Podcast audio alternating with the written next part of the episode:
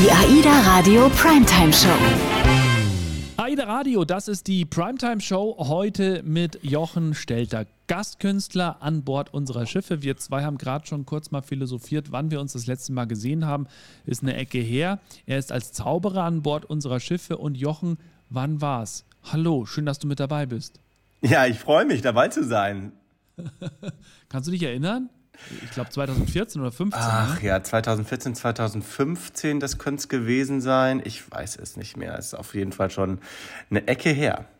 Ja, seitdem ist viel passiert. Du hast seitdem auch sehr viele Einsätze an Bord unserer Schiffe gehabt und bist, glaube ich, gerade erst frisch runter, richtig? Genau, ich bin gerade von der Überfahrt zurück mit Aida Bella von Dubai nach Mallorca. Wunderschöne Fahrt, schönes Wetter, durch den Suezkanal durch. Und ja, bin jetzt schon 1-2 Tage zu Hause. War es das erste Mal durch den Suezkanal? Nee, die Fahrt habe ich tatsächlich, ich glaube, jetzt zum 3. Mal gemacht, aber es ist immer wieder schön. Das hat aber immer, ja, wollte ich gerade sagen, hat immer ist wieder immer wieder was, schön, ne? Ja. Immer wieder großartig. Du bist Zauberer. Wie kam's? Ich meine, gab es irgendwann mal diesen berühmten Zauberkasten und du dachtest dir, ja, das gefällt mir ganz gut, oder was war das einschneidende Erlebnis? Das ist tatsächlich so. Also ich habe früher mal von der Cousine meiner Mutter einen Zauberkasten geschenkt bekommen.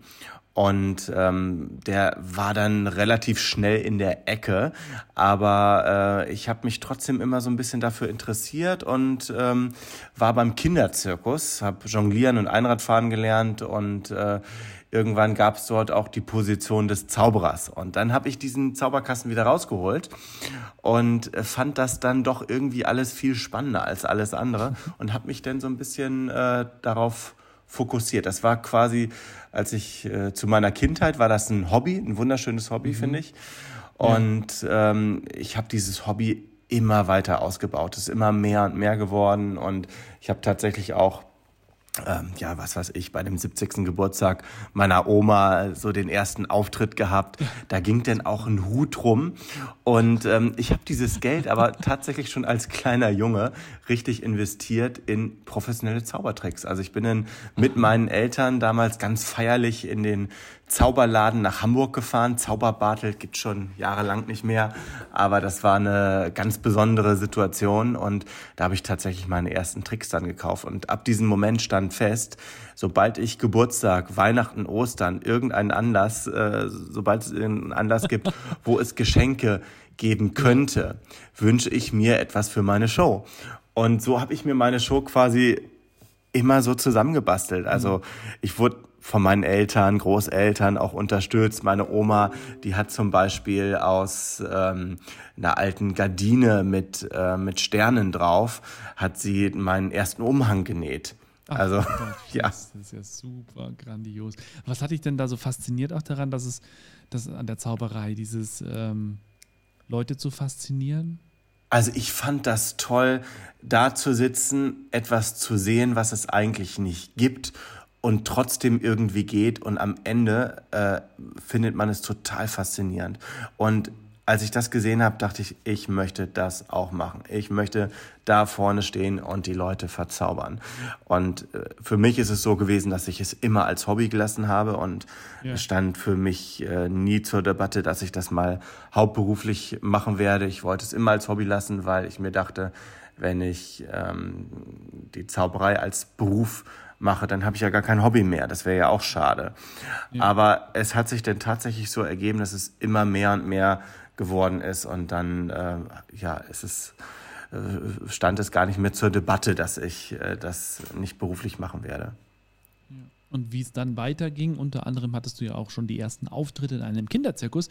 Darüber sprechen wir dann in einer guten halben Stunde. Jetzt ernsthaft gefragt, Jochen, wenn du keine Show hast, musst du trotzdem irgendwie täglich trainieren und üben und machen und tun? Ja, natürlich muss ich trainieren. Es ist ein anderes Training, als man sich das vorstellt. Der Artist, der muss täglich seine 100 Liegestütze machen, um seine Flips zu machen oder die Beweglichkeit zu haben. Bei mir ist es ein anderes Training. Ich habe natürlich eine gewisse Fingerfertigkeit, die ich trainieren muss, auf jeden Fall. um die Finger schön geschmeidig zu halten.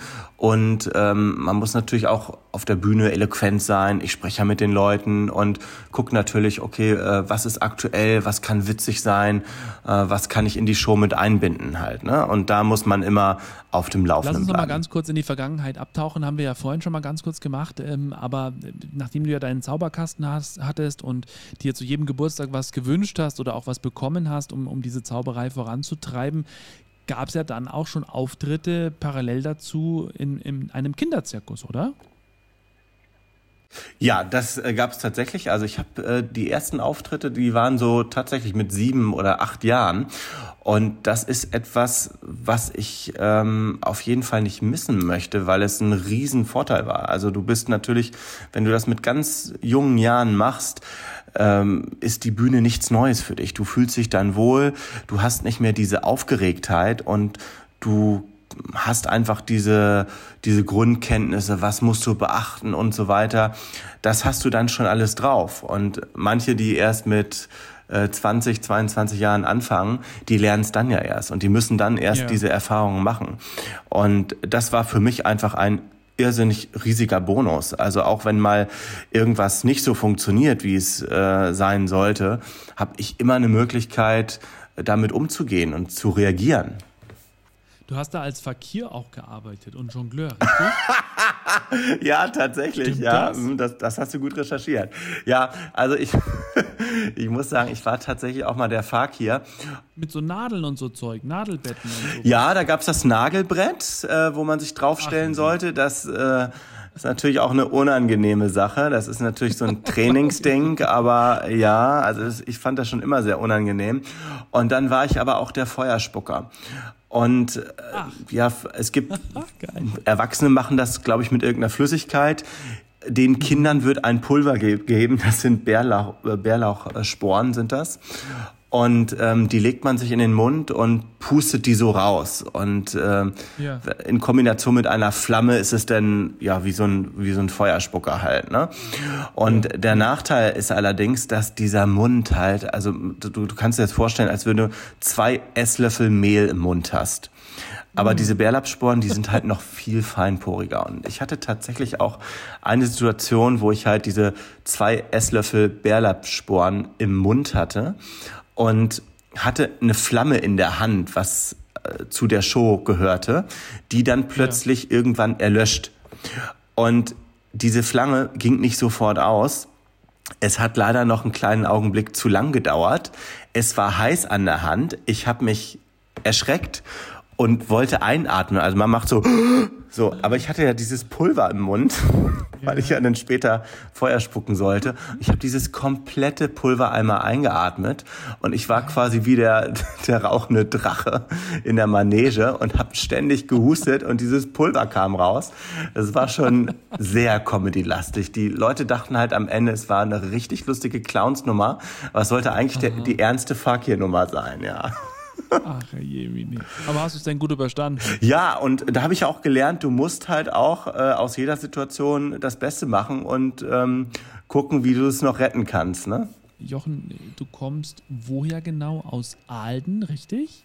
Ja, das ist richtig. Alden an der Aller, das ist zwischen Hannover und Hamburg. Ein wunderschönes Heidedorf, 50 Kilometer von Hannover und 100 Kilometer von Hamburg. Und da bin ich aufgewachsen. Ich wohne seit 15 Jahren mittlerweile jetzt auch in Berlin, wo ich jetzt auch gerade bin. Mhm. Und ich pendel aber tatsächlich immer. Ich habe mein Zweitwohnsitz ist immer noch in Alden. Das ist auch da, wo ich meine ganzen Zaubertricks quasi gelagert habe. Und ich möchte mich davon nicht verabschieden. Also ich bin wirklich so ein Heimatliebender. Und ja, also zu viel Stadt, zu viel Berlin wäre mir zu viel und zu viel Land wäre mir zu langweilig. Also ich brauche immer so diese Abwechslung. Lass uns mal kurz über deine Jugendzeit sprechen. Also wir haben vorhin ja schon über den Kinderzirkus kurz gequatscht und wenn ich das jetzt richtig rechne, bist du mit 15 Jahren in den International Magician Society aufgenommen worden in London, stimmt das? Ja, das stimmt tatsächlich. Also das ist eine Zaubervereinigung. Prinz Charles ist da auch Mitglied. Ja. Mhm. Ja, also es ist eine sehr schöne Zaubervereinigung und ich bin aber natürlich auch Mitglied im Magischen Zirkel von Deutschland. Ne? Das ist in Deutschland die Zaubervereinigung der Zauberer, quasi der DFB, ja, für alle Leute, die sich für die Zauberei interessieren. Das ist ein Verband aus Hobbyzauberern und Berufszauberkünstlern, also es ist wirklich querbeet gemixt. Und ich finde, das ist eine super Möglichkeit, um sich auszutauschen, weil vielleicht nicht der Nachbar und im normalen Freundeskreis jetzt die Zauberer zugegen sind, sondern man hat halt in diesem Verband alles Zauberer, um sich auch mal auszutauschen, um neue Tricks zu kreieren, um vielleicht auch mal eine Nummer zu zeigen und sich einen Expertenrat einzuholen. Mhm. Das heißt also, es gibt immer wieder mal so Themen, da musst du nachfragen oder da tauscht ihr euch aus. Geht es denn da auch um das Handwerk an sich oder geht es da um so ganz klassische Dinge wie, man muss es ja sagen, ihr seid ja auch normale Unternehmer, wie mache ich die Steuererklärung oder sowas? Oder geht es jetzt da rein um das Handwerk? Ja, also da geht es wirklich tatsächlich rein um die Kunst, also so Steuererklärung oder wie macht man Buchungen oder sowas. Das ist jetzt kein Thema vom Magischen Zirkel, sondern geht es eher so um die Kunst. Es gibt immer mehrere Treffen im Monat und unter anderem gibt's Workshops, also es kommen Seminaristen, Zauberer aus der ganzen Welt, die quasi ihre neuen Tricks präsentieren und Kniffe und Griffe, was man Neues machen kann. Aber es gibt dann natürlich auch die regulären Treffen, wo man sich über bestimmte Themen austauscht oder es gibt bestimmte Themenvorschläge, wo man halt dann drüber spricht. Wie wird man aufgenommen, also wie funktioniert das mit der Aufnahme in dem Magischen Zirkel? Ist ja nicht so, dass du irgendwie ein Formular ausfüllst und dann bist du dabei. Das, glaube ich, klappt so nicht, oder? Also die Aufnahme in den Magischen Zirkel ist so ein bisschen tricky. Ich habe das damals, war ich in der Jugendgruppe. In der Jugendgruppe kann man noch keine richtige Aufnahmeprüfung machen. Man wird quasi von den Mitgliedern betreut vor der offiziellen Zirkelsitzung. Und bevor die Sitzung losgeht, die offizielle, muss man dann auch, wenn man kein Mitglied ist, das Vereinsheim quasi verlassen, weil regulär in der Zirkelsitzung dürfen wirklich nur Mitglieder sein. Und es hat sich mittlerweile auch ein bisschen geändert. Damals war es so, man durfte das erst mit Vollendung des 18. Lebensjahres machen und es ist ein theoretischer und ein praktischer Teil. Theoretischer Teil besteht aus einem Fragenkatalog. Das sind so etwa 120 Fragen, die einem dann, eine Auswahl wird daraus gefragt. Natürlich dann auch so kleine Nebenfragen, die da vielleicht nicht drin stehen. Und dann gibt es zwei praktische Prüfungsabschnitte. Man muss einmal bestimmte Griffe zeigen können und gewisse Grundtechniken. Und dann muss man auch noch ein kleines Bühnenprogramm zeigen vor einer Jury. Und die bewerten das dann und dann ist es eine Kombination aus Theorie und den beiden Praxisteilen. Und wenn das alles gut läuft, dann hat man die Mindestpunktzahl erreicht und wird Mitglied. Was war denn so das Beeindruckendste, was du immer gerne erzählst, weil es einfach so eine wunderbare Erfahrung auch war? Da gibt es wirklich ganz viele Auftritte. Also es ist immer mal wieder ein toller Auftritt dabei, wo ich denke, wow, das war jetzt ein richtig geiler Abend. Das hat richtig Spaß gemacht.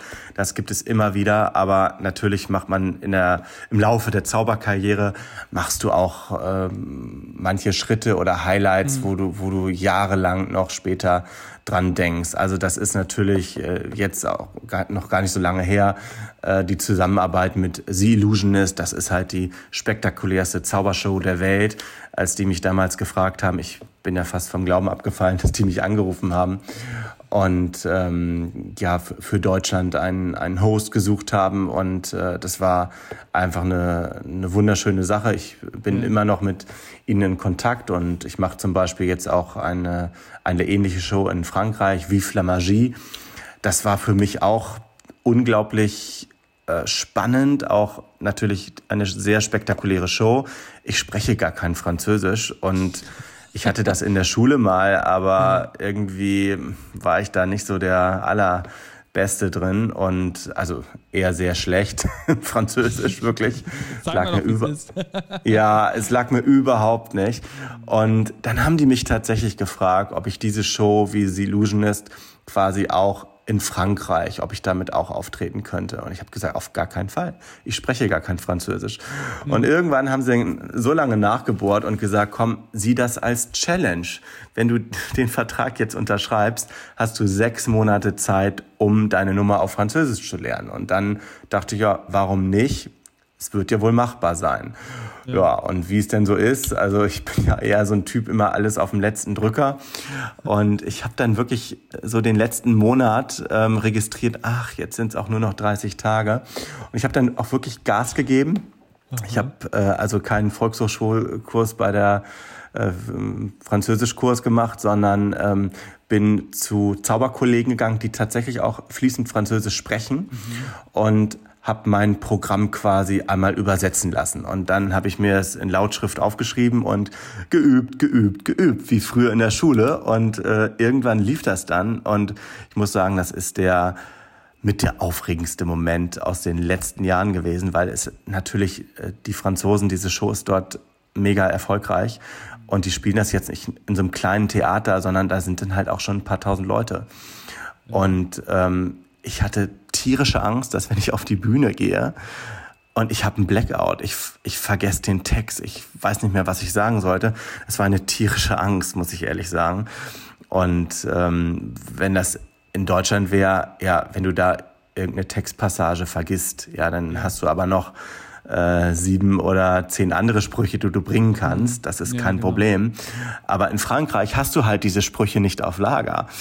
Und da habe ich tatsächlich, das verrate ich jetzt einfach mal, habe ich mir so einen kleinen Spickzettelparcours gemacht. Also ich habe jeden Gegenstand, den ich dann in dem Moment in der Hand hatte, habe ich halt mit weißer Schrift auf schwarzen Grund mir so ein paar kleine Notizen hinten gemacht, dass ich quasi dann nicht ganz blöd dastehe, sollte ich jetzt tatsächlich den Text vergessen. Aber es ist dann tatsächlich wie in der Schule, wenn man einen Spickzettel vorbereitet, in dem Moment, wo du den vorbereitest, da lernst du das eigentlich. Ne? Ja. Und ich habe es dann im Endeffekt nicht gebraucht. Aber es gibt einem so eine Sicherheit.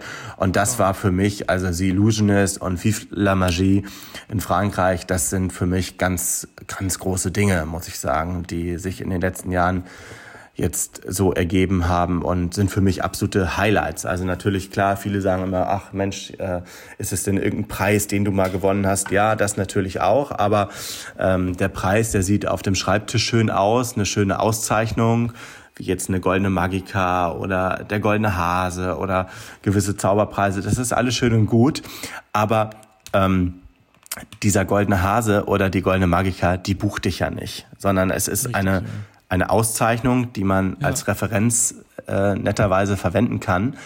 Aber letztlich zählt ja die Buchung auf der Bühne, dass du auftrittst und dass du damit dein Geld verdienst. Mitglied im Magischen Zirkel von Deutschland. Das ist ja so eigentlich auch, da muss, glaube ich, jeder Zauberer auch hin, behaupte ich jetzt einfach mal, weil ich hatte ja schon einige Zauberer hier bei mir in der Primetime-Show und alle sind Mitglied. Wie kam denn dann das auch mit AIDA zustande? Also wann warst du das erste Mal an Bord? Das erste Mal an Bord eines AIDA-Schiffs war ich im Januar 2010. Das war Aida Aura, die Karibikreise, eine wunderschöne Reise. Und es kam tatsächlich so ein bisschen dazu, vielleicht muss man nochmal einen Schritt zurückgehen, wie ich überhaupt auf die Schiffe gekommen bin. Und das war so, dass ein Zauberkollege von mir sollte auf einem Schiff auftreten und hat dann aber ein anderes Engagement bekommen. Er sollte die Schlagersängerin Michelle auf ihrer Tour begleiten mit Zauberillusionen quasi. Ja, ja. Und das war für ihn so eine lukrative Sache, dass er mich gefragt hat, ob ich quasi einspringen kann auf dem Schiff, quasi mit seinem Ballett auch, also mit seinen Tänzern und mit seinen Illusionen. Und aber auch 20 Minuten von meinem eigenen Programm könnte ich damit reinnehmen. Und dann habe ich das überlegt, bin da hingefahren, habe mit denen das geprobt und das war für mich dann die erste Reise. Es war 2006 war das, auf einem kleinen Kreuzfahrtschiff, was es mittlerweile auch gar nicht mehr gibt. Und das war für mich unglaublich spannend. Und ich habe die erste Reise gemacht und es sind noch ein paar Reisen dazugekommen. Und ich habe dann irgendwie Blut geleckt für die Seefahrt. Ich hätte sonst früher niemals gedacht, mal irgendwie eine Kreuzfahrt zu machen. Also 2006 war auch nochmal eine andere Zeit als jetzt. So, und ja, hatte Aida natürlich auch immer mal so im, ja, auf dem Zettel, aber damals gab es ja wirklich nur ein paar Schiffe und es war längst nicht der Bedarf da, den sie jetzt haben an Gastkünstler und Entertainment. Das Entertainment war ja auch zu dem Zeitpunkt gerade so wirklich am Wachsen und ja, es hat sich dann tatsächlich so ergeben, dass sie mich gefragt haben und ich dachte, ja, warum nicht? Natürlich mache ich das und es war für mich nochmal eine ganz andere Nummer als wirklich diese klassische Kreuzfahrt von früher, wo du wirklich dreimal am Tag dich umziehen musst und Smoking und Abendgarderobe. Das war für mich total toll, dass das auch anders geht. Und Entertainment wurde bei AIDA natürlich schon immer groß geschrieben. Und das fand ich einfach toll, wie höchst professionell dort die Shows geplant werden und auch der Umgang und einfach die Lockerheit unter den Kollegen. Das fand ich irgendwie total toll und habe ich gesagt, okay, hier möchte ich bitte viele, viele Reisen noch machen. Was ist denn so der größte Unterschied zwischen Land und, also Auftritten an Land und Auftritten auf dem Schiff? Ja, zum einen ist es natürlich die Beweglichkeit. So ein Schiff hat natürlich immer eine Bewegung, auch wenn es die Leute manchmal gar nicht merken. Eine leichte Bewegung gibt es immer. Das ist für manche Tricks, für manche Zaubergeheimnisse nicht so ideal. Und ja, da muss man sich halt ein bisschen umstellen, ne? Also ich habe halt speziell für die Schiffe 2 Shows entwickelt, die ich problemlos auch transportieren kann. Also ich kann ja auch jetzt nicht tonnenweise an Bord nehmen, sondern bin ja beschränkt auf ein gewisses Gewicht und vor allem auch etwas, was ich selber tragen kann. Also ich kann ja jetzt keine 2 Container für eine Show dahin schicken, sondern es ist bei mir beschränkt auf 2, 3 Koffer. Und die muss ich ja dann auch im Endeffekt mal selber tragen, so vom Flughafen hin oder her. Und das muss alles irgendwie praktikabel sein, plus manche Sachen sind auf dem Schiff nicht erlaubt, Feuer oder spitze Gegenstände, was Gefährliches. Und da muss man halt gucken, okay, was gibt es für Alternativen? Und die habe ich dann halt auch irgendwann gefunden, die auch transportabel sind und ja, habe dadurch 2 wunderschöne Shows für die Schiffe konzipiert, die ich halt immer wieder gerne zeige. Wenn du jetzt da immer wieder auch zurückkommst an Bord als Gastkünstler, was ist für dich so das Besondere, das Schöne daran? Ist es für dich auch immer so ein Gefühl, nach Hause zu kommen? Ja, es ist für mich ein Gefühl, nach Hause zu kommen, weil man natürlich die Schiffe kennt, man kennt die Umgebung. Es ist nicht so, dass man sich ständig wieder neu orientieren muss. Und das finde ich eine schöne Sache. Plus, wenn man seit Jahren dabei ist, kennt man immer irgendeinen Mitarbeiter aus den unterschiedlichsten Bereichen. Und man freut sich dann einfach wieder bekannte Leute, bekannte Gesichter zu sehen. Und man muss sich nicht komplett neu etablieren, sondern man kommt aufs Schiff und es ist wirklich so ein Zuhausegefühl. Ach, der Jochen ist da. Ja, wunderbar, alles klar. So, und das ist für mich einfach eine wunderschöne Sache. Was sind denn die Pläne für dieses Jahr? Was steht denn noch an bei dir? Natürlich noch ein paar wunderschöne Kreuzfahrten. Also stehen tatsächlich noch bis Ende des Jahres ein paar schöne Fahrten auf meiner Liste. Ich gehe jetzt zum Beispiel auf Aida Stella, die Route von Mallorca nach Mallorca und bin auch auf der Sol nochmal. Und also wirklich schöne Fahrten dieses Jahr noch. Und dann in meinem privaten Bereich werde ich auch nach Quebec, nach Kanada reisen, zum Weltkongress der Zauberer. Das ist für mich sicherlich auch immer wieder eine schöne Sache. Also da treffen sich alle 3-4 Jahre, treffen sich die Zauberer irgendwo auf der Welt. Und das ist dieses Jahr in Quebec, Kanada, wo ich halt auch noch nie war. Ja. Und da freue ich mich schon drauf.